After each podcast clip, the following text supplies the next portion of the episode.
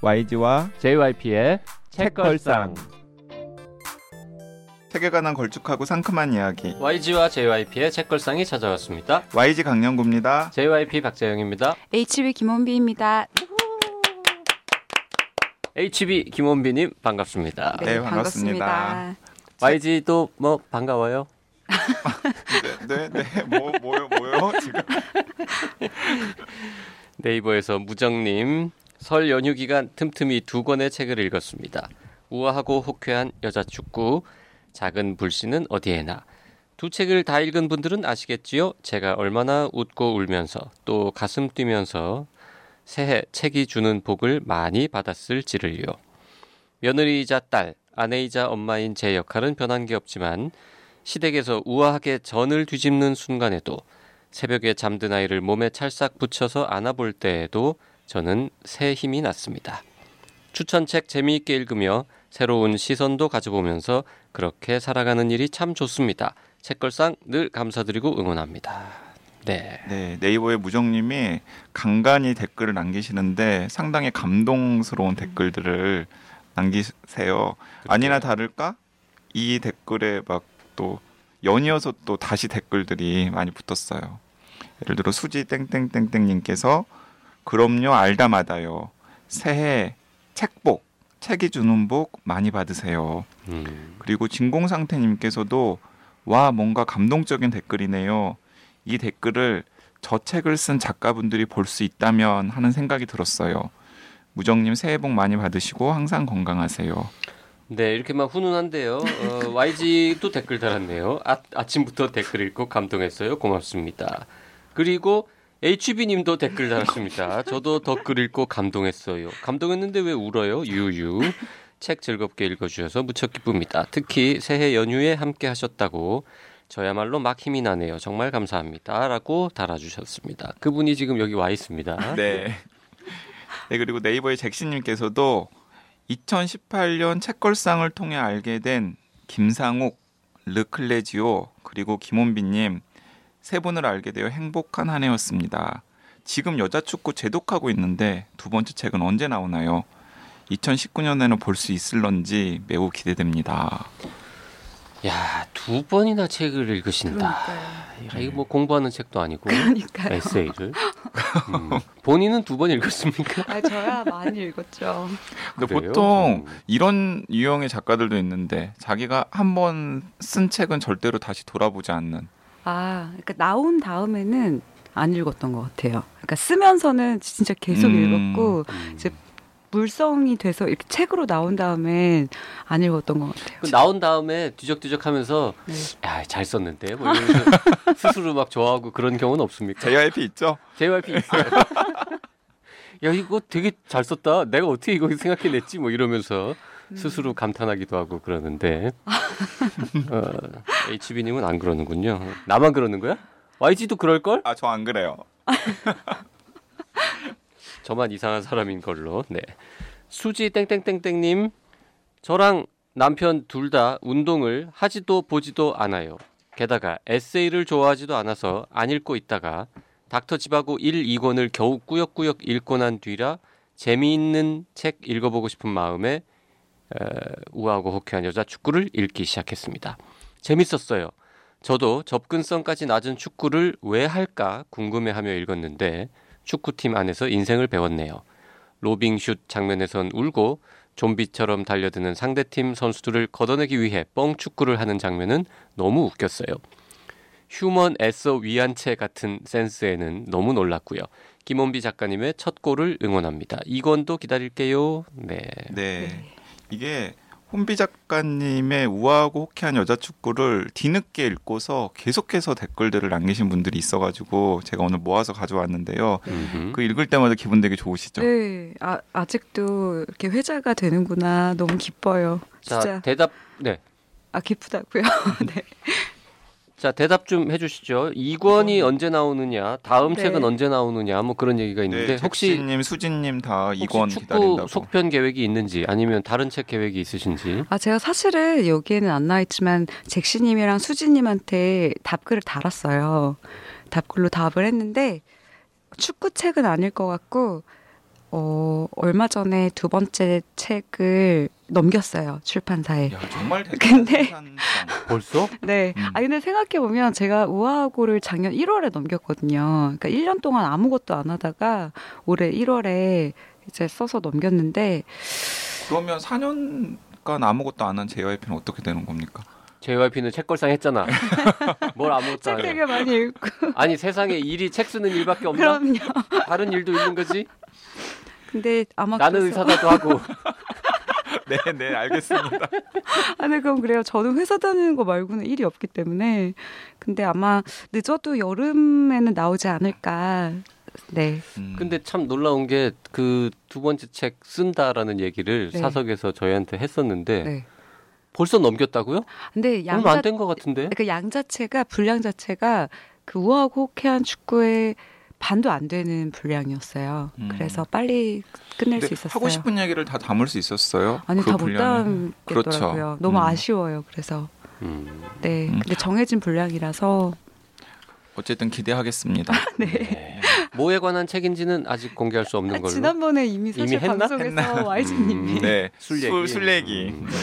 음. 술 얘기. 저희가 막 제목도 던져주고 그랬잖아요. 네. 호쾌한 여자 술꾼. 여자 음. 술꾼. 네. 그거 해보면 좋을 텐데. 그래. 심지어 JYP님은 저한테 필명도 지어주셨잖아요. 근데 뭐라? 김혼술이라고. 아, 김혼술. 김혼술 이라고 음. 자, 다른 댓글 조금 더 볼게요. 진공상태님, 우리가 추락한 이유 편 들으시고요. 방송 정말 재미있게 잘 들었습니다. HB님의 소설 속 인물에 대한 감정이입과 상상 정말 흥미로웠어요. 읽어보지 않은 책인데 오늘 세 분의 방송 덕에 호기심이 마구마구 샘솟더라고요. 나라면 과연 총을 쏠 것이냐에 대한 청취자분들의 의견도 궁금하고요. 네. 네, 우리가 추락한 이유를 그런데 아직까지는 많이들 안 읽으신 것 같아요. 네. 아직 댓글이 붙지는 않았어요. 네. 총을 쏠 것인지 말 그러니까 것인지. 너무 궁금해서 기다렸는데. 네. 아, 우리가 추락한 이유 어, YG가 보증합니다. 정말 재밌어요. 네. 그러니까 꼭 읽어보시고 네. 총을 쏠지 안 쏠지 댓글을 남겨주시면 고맙겠습니다. 그리고 같은 방송 들으시고 모주님께서도 아 추억의 켄지와 제나로 루헤인의 탄탄한 문학 실력이 집약된 소설 제목이 최고죠. 어, Drink Before the War, Darkness, Take My Hand 이게 이게 루헤인의 책 제목들이죠. 네. 네 네. 뭐, 뭐 그렇게 막 멋지다는 느낌은 안 드는데. 네. Darkness, Take My Hand. 그래서 음. 그런지 번역될 때 다 제목을 다 바꿔가지고 출판사들이 아. 내긴 했는데. 자, 댓글 말고요. 어, YG 관련 소식이 하나 있어서 전해드리도록 하겠습니다. YG가 한국일보에 새로운 연재를 시작한다고 하는데요. 네, 한국일보에서 연초에 저한테 연락이 왔어요.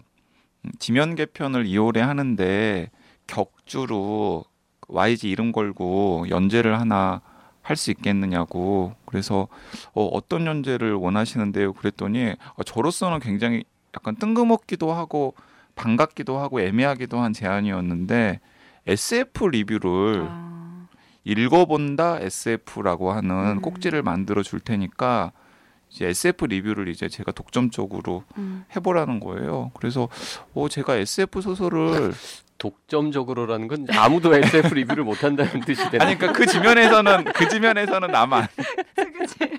어 그래서 근데 제가 SF를 즐겨서 읽긴 하지만은 SF 팬덤이라고 할 정도는 아니거든요. 네. 약간 무섭기도 하고 네. SF에 대해서 괜히 잘못 말했다가 진짜 SF 잘 아시는 분들한테 음. 막 욕먹을 것 같기도 하고 그래서 제가 꼭 적임자일까 했더니 너무 그렇게 팬덤 말고 네. SF에 살짝 음. 호기심이 있는 일반 독자들에게도 네. SF를 좀 친근하게 소개하는 그런 취지의 기획이다라고 하셔가지고 제가 일단은 수락을 했고요 해봤는데 2월 15일에 연재가 시작이 됐어요. 네. 그리고 연재 시작을 할 때 그 한국일보 편집부에서 단 주는 과학 소설을 문학으로 과학으로 때로 사회로 읽고 소개하는 연재를 지식 큐레이터 강양구 씨가 격주로 씁니다라고 소개를 하셨더라고요. 네. 음. 제가 원래 지식 큐레이터 겸 YG와 JYP 책걸상 진행자라고 소개를 해달라고 아, 내가? 요청을 네. 했는데 그건 빼셨더라고요. 그럼 지식 큐레이터를 빼 그냥. 이 뭐 누가 인정해 주는 것도 아니고 자격증 있는 것도 아닌데. 아 제가 자- 한국일보에 연락해서 지식 큐레이터를 빼고 아, 그러게요. 쓰겠네. JYP의 네. 책걸상 진행자라고 그렇게 써달라고 하세요. 아, 그게 네. 낫잖아. 어, 그래야겠다 진짜. 아무튼 그래서 지금 그 이 방송을 하는 시점에서는 Seveneves라고 하는 작년에 나온 SF 소설이 한번 소개가 되었고요. 책 그리고 어 이제 두 번째로는 제가 책걸상에서도 한번 추천한 적이 있었던 쌀과 소금의 시대를 지금 써서 원고를 보냈으니까 네. 예, 나올 예정입니다. 아, 아 그리고 한 가지 그 연재 뒤에 SF 초심자 권유지수로 해가지고 제가 별표를 붙여놨어요. 네. 음. 근데 그 별표는 딱 누구를 염두에 두고 붙이는 거냐면 JYP 염두에 두고 아 그래요? 어. 이게 몇 점 만점인데요? 다섯 개 만점. 아, 다섯 개. 다섯 개 만점이면 이건 JYP도 그냥 읽어볼 만하다. 네. 음. 이런 거라고 생각하시면 그 첫 번째 요 세븐 이브즈 요거는 몇 개 줬어요? 별? 별세 개 줬는데요. 난 안 봐도 되겠네. 어, 예. 그러니까 안 보는 게 아니라 또 막 보면은 저번에 그 바르도의 링컨처럼 무슨 귀신 신 하나 까먹는 소리냐고 하면서 아 근데 이 쌀과 소금의 시대 저도 그때 소개해 주신 거 보고 너무 궁금했는데 이게 품절 됐잖아요. 절판 됐잖아요. 그 1권은 품절이고 네. 2권은 구매를 할 수 있어요. 그래서 일권 없이 이것만 사서 뭐해? 아 그래서 제가 알라딘 중고 도서관에서는- 알림이에 신청을 했는데 지난주에 왔어요. 그래서 음. 두 권을 손에 넣었어요. 어. 아, 제가 빌려 준다 그랬는데. 네, 네. 근데 근데 이 쌀과 소금의 시대는 제가 너무 좋아하는 책이어가지고 일단 네. 양해를 구했어요. 이런 상태인데 혹시 이 칼럼으로 다시 그 작가의 책이나 쌀과 소금의 시대가 이제 다시 뭐 이렇게 독자들을 만날 네. 수도 있을 수도 있으니까 한번 해보자고 했더니 뭐 답이 없으시네요. 근데 아마 뭐 오케이 하시는 하시겠죠? 뭐 보냈는데 뭐 네네. 그렇죠. 그러게요. 네. 음. JYP도 어, 읽을 수 있는 SF 초심자들을 위한 뭐 안내 글 이런 건가 봐요. 네 그런 거죠. 음. 예, 예. 그래서 이제 간단하게 컨셉이나 내용 음. 소개하고 이제 작가 소개도 하고 뭐 네. 의미 같은 것도 조금 소개하고 워낙에 짧은 분량의 글이어가지고 네. 이것저것 다 담지는 못하겠더라고요. 별 다섯 개 나올 수 있을까요? 아 별 다섯 개 너무 나올 수 궁금한데. 있어요. 그래요? 제가 몇 개 생각하 놓은 아게 있어요. 있는데 JRP 예. 님이 좋아할. 지금 그 읽어본 SF 중에서 골라서 써도 한참 쓰겠죠. 격주면. 그렇죠. 그래서 이제 얘기를 하기는 이런 식으로 이야기를 했어요. 한 달에 두 번 정도잖아요. 네. 그러니까 처음 한다 처음에 한 번은 약간 신간 중심으로 음. 그리고 다음에 한 번은 최한 2000년대 이후에 네. 나온 SF 소설인데 좀 많이 읽었으면 네. 좋을 법한 음. 그런 식으로 좀 분배를 해서 써보려고 음. 합니다. 그 한국일보에서는 YG를 어떻게 알고 그런 연재 청탁을 했을까요? 그 최문선 기자님이라는 분이 연락을 해주셨는데요. 저랑 통화했더니 너무 좋아하시는 거예요. 왜? 아이돌이랑 통화한 기분이라고. 아이고. 최모 기자님은 진짜 아는 사람이 별로 없나 보네요. 유명한 사람 아니 기자인데 어떻게 그렇게 유명한 사람하고 통화도 해본 적이 근데 제 없으실까? 주변에도 YG님 팬이 되게 많더라고요. 그래요. 네, 나름 음. 아이돌이세요. 취향이 독특한 사람은 항상 있을 수 있잖아요. 네네 네. 알겠습니다. 네. 전 왜 이렇게 그런 얘기 듣는데 자꾸 화가 나는지. 오늘 여러 번 버럭한 것 같은데. 이게.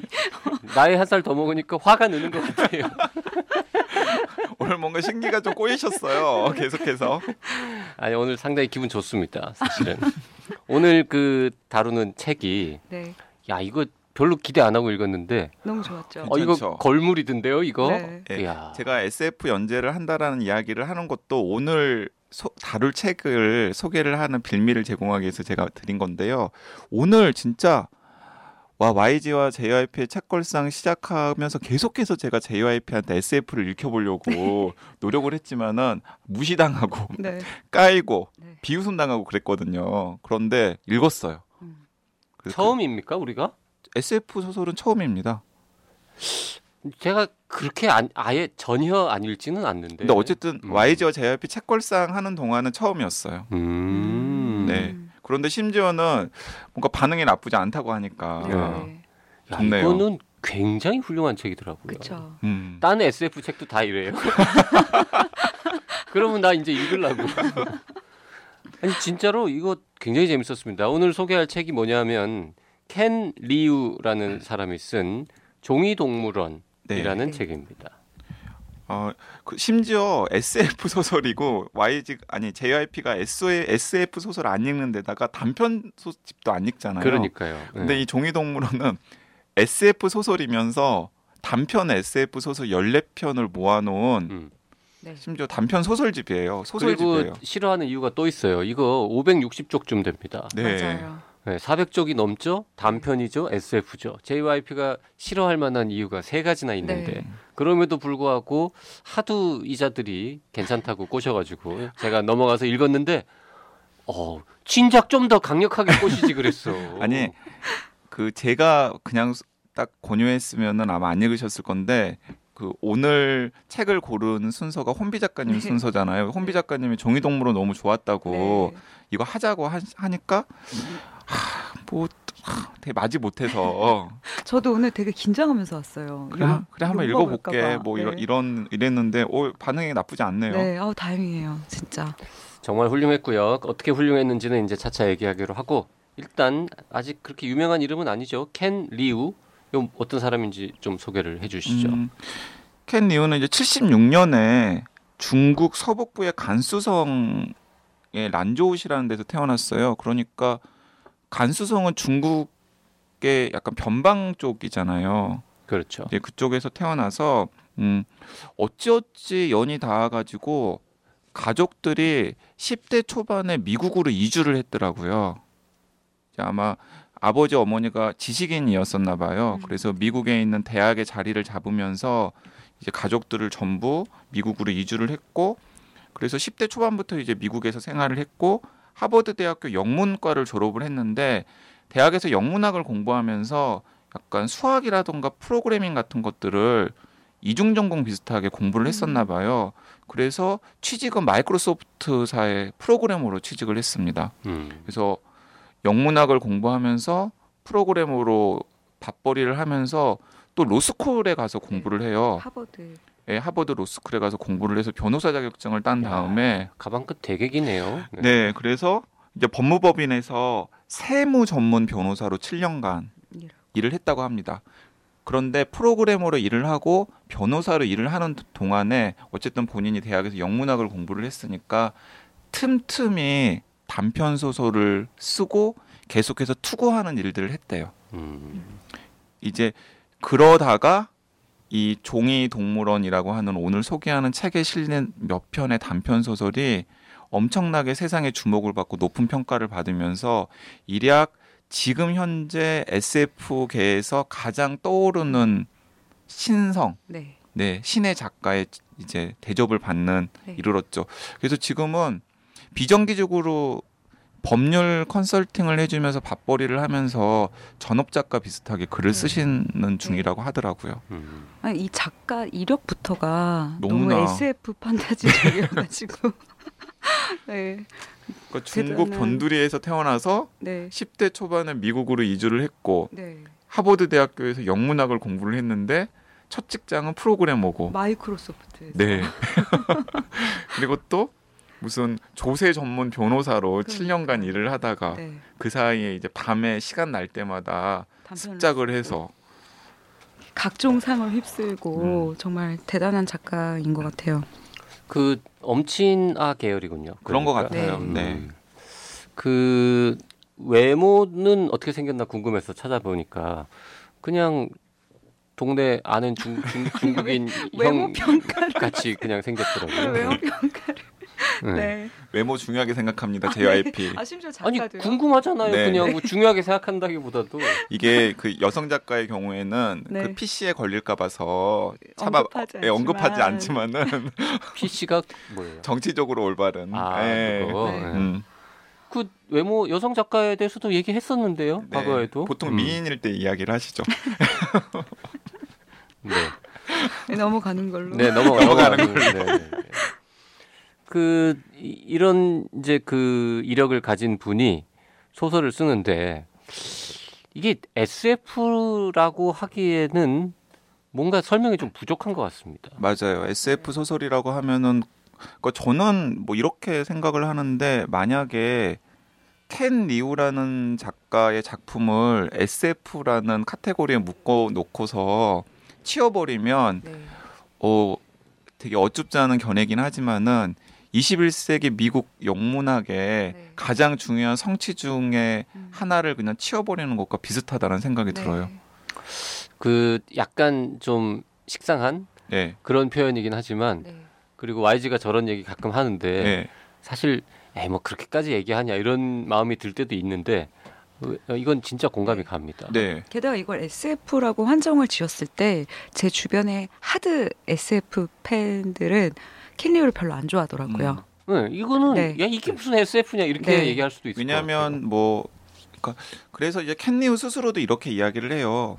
그러니까 뭐 자기 자기한테는 SF 소설인지 판타지 소설인지 별로 중요하지 않고 네. 심지어는 이게 그냥 장르 소설인지 네. 아니면 본격 문학인지도 별로 중요하지 않다. 그러니까 그 경계가 별로 중요하지 않다라는 거고 실제로 어떤 카테고리에 넣어놓고 봐도 굉장히 훌륭한 소설들인 것 같아요. 제가 보기에는. 그 SF 소설도 내부 분류 같은 게 있습니까? 뭐 가령 뭐 우주 전쟁 같은 거 나오는 큰 네, 스케일의 예. 작품이라든지 뭐 아니면은 어 뭐 컴퓨터 막 등장하는 네. 뭐 인공지능 나오고 네, 뭐 네, 로봇 네. 나오는 뭐 이런 거라든지 세부 장르들이 되게 있어요. 있어요. 뭐 네. space opera, 뭐 사이버 펑크, 뭐 스팀펑크, 네, 뭐. 스팀펑크 그리고 뭐 hard SF 네. 뭐 등등 여러 그 가지 아니, 그- 장르들이 있습니다. 그 나만 모르는 거 아닐 거 아니에요. 그 다른 청취자분들을 위해서 말 나온 김에 지금 얘기한 그냥 간단하게 설명하면 네. 우주 전쟁 이런 건 space opera, space opera, 이렇게 야, 하고요. 네. 그리고 이제 hard SF는 굉장히 정교한 과학 지식들 이나 어허. 과학 이론들을 소설 속에 녹여내어 가지고 이거는 과학 공부도 열심히 한- 쓸 수. 있는. 그래서 이제 네. 주로 과학자들이 SF를 쓰면 hard SF를 쓰게 되는데 재미가 없어서 음, 까이죠. 음, 네. 음. 그리고 그리고 또 예를 들어 스팀펑크 같은 경우는 어떤 식이냐면 이런 거예요. 스팀 steampunk. steampunk. 스팀이 뭐 열나는 그 아, 네, 증기 기관. 증기, 어. 증기. 그러니까 지, 이- 이제 막 뭐 하늘에 우주선이 날아다니고 무슨 그 은하철도 999 같은 게 사실은 steampunk를 약간 비튼 거라고 할수 그쵸, 네. 있는데 우주를 날아다니는 우주 왕복 이제 열차가 있는데 그 열차의 연료 수단이 스팀 증기 기관인 네. 거예요. 음. 근데 그게 또 장르화되어 있어요. 예, 예. 그래요. 네, 네. 그러니까 오. 이제 시- 약간 대- 약간의 대체 역사인데 18세기에 그 steampunk라는 장르로 분류되는 SF 소설들은 일단 증기기관이 나옵니까? 네. 증기관이 반드시? 나옵니다. 네. 예를 들어서 제가 책 처방할 때도 한번 소개를 했었고 최근에 영화로도 만들어져 있, 만들어진 막 도시가 움직이는 그런 mortal 소설, Mortal Engine, Engine, 그거. 예. 네. 그게 steampunk의 한 장르예요. 오. 그 도시를 움직이는 게 석탄 증기기관이거든요. 오호. 예. 이렇게 세 가지 얘기했고요. 그리고 또, 또 아까 뭐라고 아까 했는데? 사이버펑크, 사이버 펑크 사이버 펑크는 이제 이런 거죠. 뭐 아바타 등장하고 네. 주인공이 사이버 세계로 막 들어가 가지고.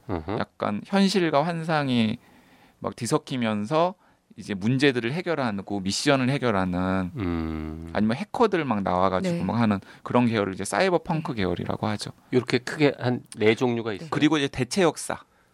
대체 역사는 네, 대체 역사는 쌀과 소금의 시대 같은 게 대체 역사인데 역사의 어떤 상황을 아 그거 JYP 읽어봤을 것 같은데 복고일 어. 씨의 비명을 찾아서 같은 경우 안 봤어요. 네. 그게 그 이런 식으로 시작하잖아요. 무슨 일본 연호가 나오면서 네. 사실 1900뭐 88년이 이제 안중근 의사가 이토 히로부미를 암살을 시- 현실에서는 했는데 그 역사 속에서는 그게 실패한 거예요.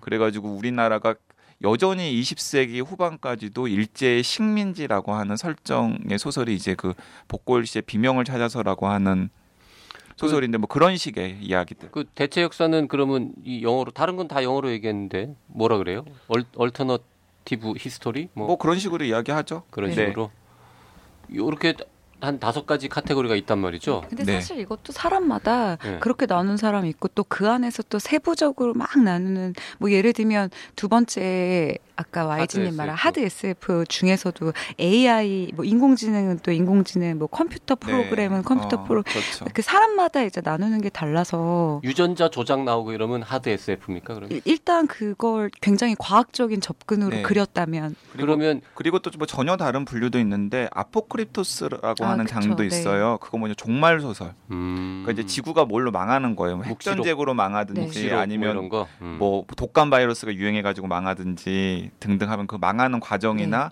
아니면 지구 온난화로 망하든지 음. 아니면 이제 생존자들의 이야기 같은 것들을 그쵸. 이제 다루는 음. 소설들. 네. 그러니까 재난 소설은 좀 실현 가능한 실제로 발생할 만한 재난을 다루는 네. 거고 네, 이 아포칼립토스 네, 아포칼립스. 요거는 그냥 지구가 아예 망하는 뭐 이런 네. 인류가 이제 몰락하는 뭐 이런. 네.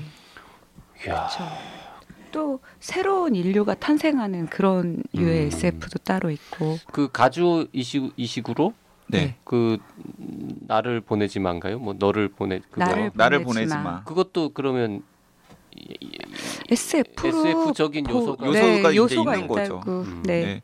그래서 어 이제 켄 리우라는 작가를 설명하기 위해서 이제 어쨌든 본인의 아이덴티티를 SF 작가라고 하고 있으니까 SF에 대해서 지금 이야기들을 많이를 하고 많이 하고 있는데 사실 갈수록 흔히 이제 굉장히 높은 성취를 인정받은 심지어 노벨상을 받은 작가들도 SF적인 요소들을 네. 막 차용해가지고 음. 작품 속에 녹아내고 있고 또 정반대로 SF 소설가로서 대접을 받은 사람들이 뭐 주류 문학 독자들한테 재발견되어 가지고 네. 굉장히 이제 많은 인기를 얻기도 네. 하고 등등등의 이제 상황이 그쵸. 벌어지고 있는 것 같아요. 네. 요렇게 SF 다양한 장르가 있는 거를 그 HB님은 원래 아셨던 거죠. 저도 이렇게 와이즈님이 정리를 해주니까 약간 체계가 잡혔지 그 전까지는 그냥 그냥 경계 자체가 요새 SF 자체가 워낙 음. 이제 한 종류, 두 종류, 세 종류 정도가 계속 이렇게 교배가 되면서 만들어지니까 네. 네 저도 이렇게 체계화돼서 생각한 적은 없었어요. 그러니까 이런 장 이런 이제 뭐 카테고리 구분이 사실 큰 의미는 없어요. 네. 그런데 뭐 가끔씩 이제 SF에 대한 소개를 보면 이제 뭐 이건 space opera 계열이다 그쵸. 뭐 이런 네. 식의 이제 소개 글들이 있으니까 네. 그냥 잡지식으로 알아두면은 음. 아 저런 이런 종류의 우주 전쟁 다루는 내- 내용인가 보다 뭐 그쵸. 이런 식의. 그러니까 뭐 테드 창만 해도 지금 저기의 카테고리에서 뭘 어떻게 묶을 것이냐 하면 또 이 장르도 쓰고 이 장르도 쓰니까 맞아요. 모르겠듯이 그 이렇게 여러 개의 카테고리 중에서 특히 어떤 분야를 잘 쓰는 작가들이 있을 거 아닙니까? 있죠. 네, 한두 네. 개에 주로 집중하는 맞습니다. 사람들. 예, 예. 근데 쭉 듣다 보니까 켄 리우라는 이 친구는 참 대단한 게 이거 여러 개를 다다 썼는데. 이 책 한 권에 이 종이 동물원에 있는 종이 동물원 책에 묶여 있는 14편의 뭐 단편이라고 약간 긴 중편스러운 소설들이 진짜 굉장히 다양한 장르들이 다 걸쳐 네. 있잖아요. 예, 신기했어요. 네. 그래서 음. 야. 자, 그러면 테드 창 얘기 하셨는데 테드 창은 요새 이제 극한 직업에 나와 가지고 아, 더 그래요? 유명해질 것 같은데. 아, 극한 직업 영화? 네. 아, 영화에 테드 창이 나와요? 극한 직업 영화에 영화 아직 안 봤어요? 네, 안 봤어요. 저도 안 봤는데 네. 거기 테드 창이 테드 왜창 나오지? 본인 지금 깜짝 놀랐잖아요. 자기가 한국에 있는 영화에 나왔다고. 아, 근데 뭐 닮은 사람이 나오는 거예요? 아니 이름이 나와. 아 정말? 어, 극한 직업이에요? 어, 테드 S, 창이? SF 작가 테드 창이랑 전혀 상관이 없는데 아 깜짝 놀랐어. 네. 네. 그냥 그 작가 이름으로 등장하는 게 아니라 네. 그냥 등장 인물 중에 하나. 그것도 한국 사람이고 네. 그뭐 양아치 내지는 뭐 깡패 뭐 건달 계열의 네. 마약 뭐 범죄 뭐 이런 거 저지르는 사람인데 네. 극중 캐릭터의 이름이 테드 창이에요. 아. 그 이병헌 감독한테 전화 좀 해봐봐. 아. 알고 쓴 건지. 아, 근데 이병헌 감독도 모르고, 쓴 썼대요. 건- 아, 모르고 썼대요. 네, 이병헌 감독이 그렇게 SF를 좋아하는 작가는 아닌 아 좋아하는 감독은 창 아닌가 봐요. 굉장히 유명한데. 아니 저도 좋아하진 않지만 그렇게 유명한 작가가 있다는 거는 알잖아요. 네, 근데 음. 이병헌 감독한테 확인을 했더니 어, 그 전혀 썼다고? 관심 없, 전혀 이제 상관이 없는 아, 아, 네. 본인이 직접 확인했어요. 본인 아니 네, 제가 확인한 건 아니고요. 그런 뉴스가 나오는. 그런 뉴스를 봤어요. 네. 그렇구나. 자, 켄 리우의 종이동물원이라는 책을 이제 얘기를 해야 되는데 뭐 1부는 뭐 거의 다 끝나가네요, 벌써. 어 그런데 어, 이 얘기부터 하죠. 이제 켄 리우가 유명해진 게 이 종이동물원과 같은 제목의 단편 소설 때문에 유명해졌어요. 네. 근데 왜 유명해졌냐? 2012년에 어, 상 세 개를 한꺼번에 다 받은 거예요. 그 종이동물원 단편이. 음흠. 무슨 네. 상을 그러니까 받았는데요? SF계에서 제일 권위 있는 상으로 꼽는 게 휴고상이라는 상과 네블러상이라는 상인데 그 두 개가 어떤 차이가 있냐면 휴고상은 그 매년 SF 컨벤션이라고 하는 SF 팬덤들이 모이는 행사가 있대요.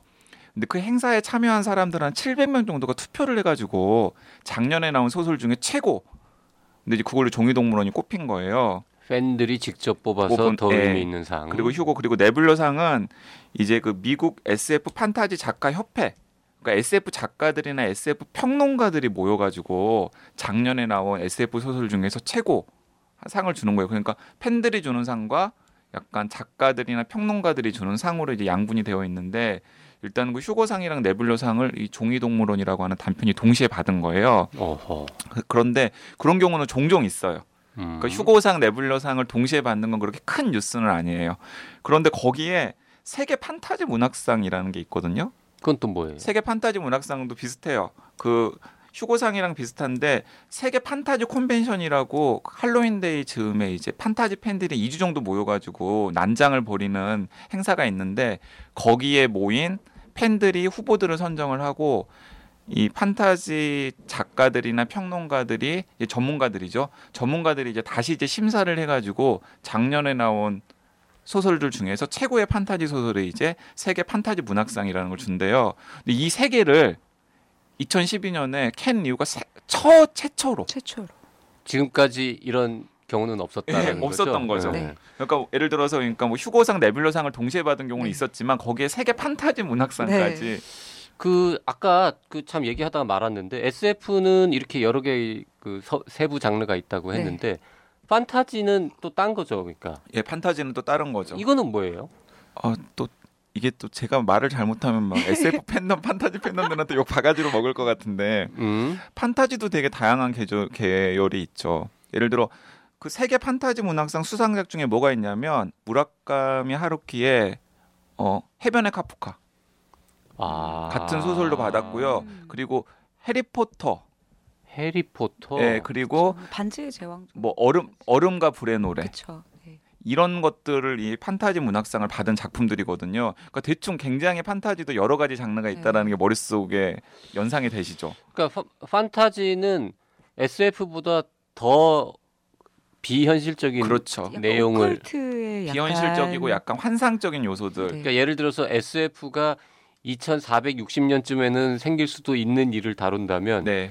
이 판타지는 2만 4천 년이 되어도 일어나지 않을 법한 이야기를 그러니까 다룬 이런 아, 겁니까? 예, 아예 다른 세계. 네. 뭐 요종들이 등장하고 네. 그다음에 막 음. 무슨 예를 들어서 그냥 종이로 만든 동물이 움직이고 아하. 판타지는 더 싫다.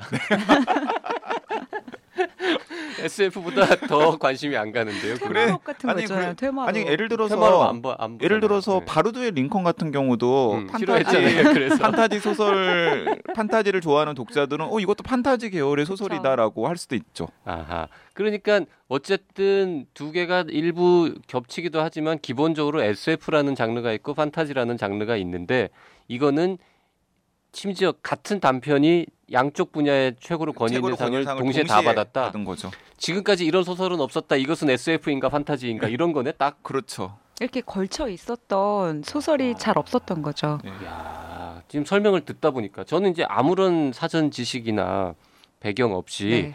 그냥 어? 이분들이 보라니까 내가 한번 읽어준다 이런 마음으로 보기 시작했는데 됐다 재밌었거든요. 근데 네. 지금 다 읽고 나서 이렇게 설명을 들어보니까 더 이 책이 훌륭하다 이런 느낌. 그리고 더 웃긴 건 뭐냐면 이제 이 그래서 캔리우가 순식간에 그냥 SF 판타지 문학계 총회로 떠오른 거예요. 음, 진짜 누구야? 음. 그리고 그동안에 이제 본인이 투고를 거절당했던 소설들이나 꿈쳐듣던 소설들을 이제 물들어 할때 놓줘야지 이런 마음으로 계속 투고를 하는 거죠. 음흠. 그러니까 막 1년에 몇 편씩 소설들을 발표를 하는데 그 소설들이 또 다 훌륭한 거예요, 너무. 음, 옛날에 써놓은 거구나. 근데 옛날에 써놓은 것들이죠. 캔리우의 말에 따르면은 자기는 굉장히 쓰는데 속도 이제 시간이 많이 걸리는 작가인데 이렇게 다작하는 것처럼 보이는 거 옛날에 써놓은 것들을 방출하기 때문이다. 음. 그래서 이제 그 중에서 좋은 평가를 받은 단편들만 모아서 처음으로 펴낸 단편집이 종이동물원이라고 하는 음. 오늘 다루는 책이고요.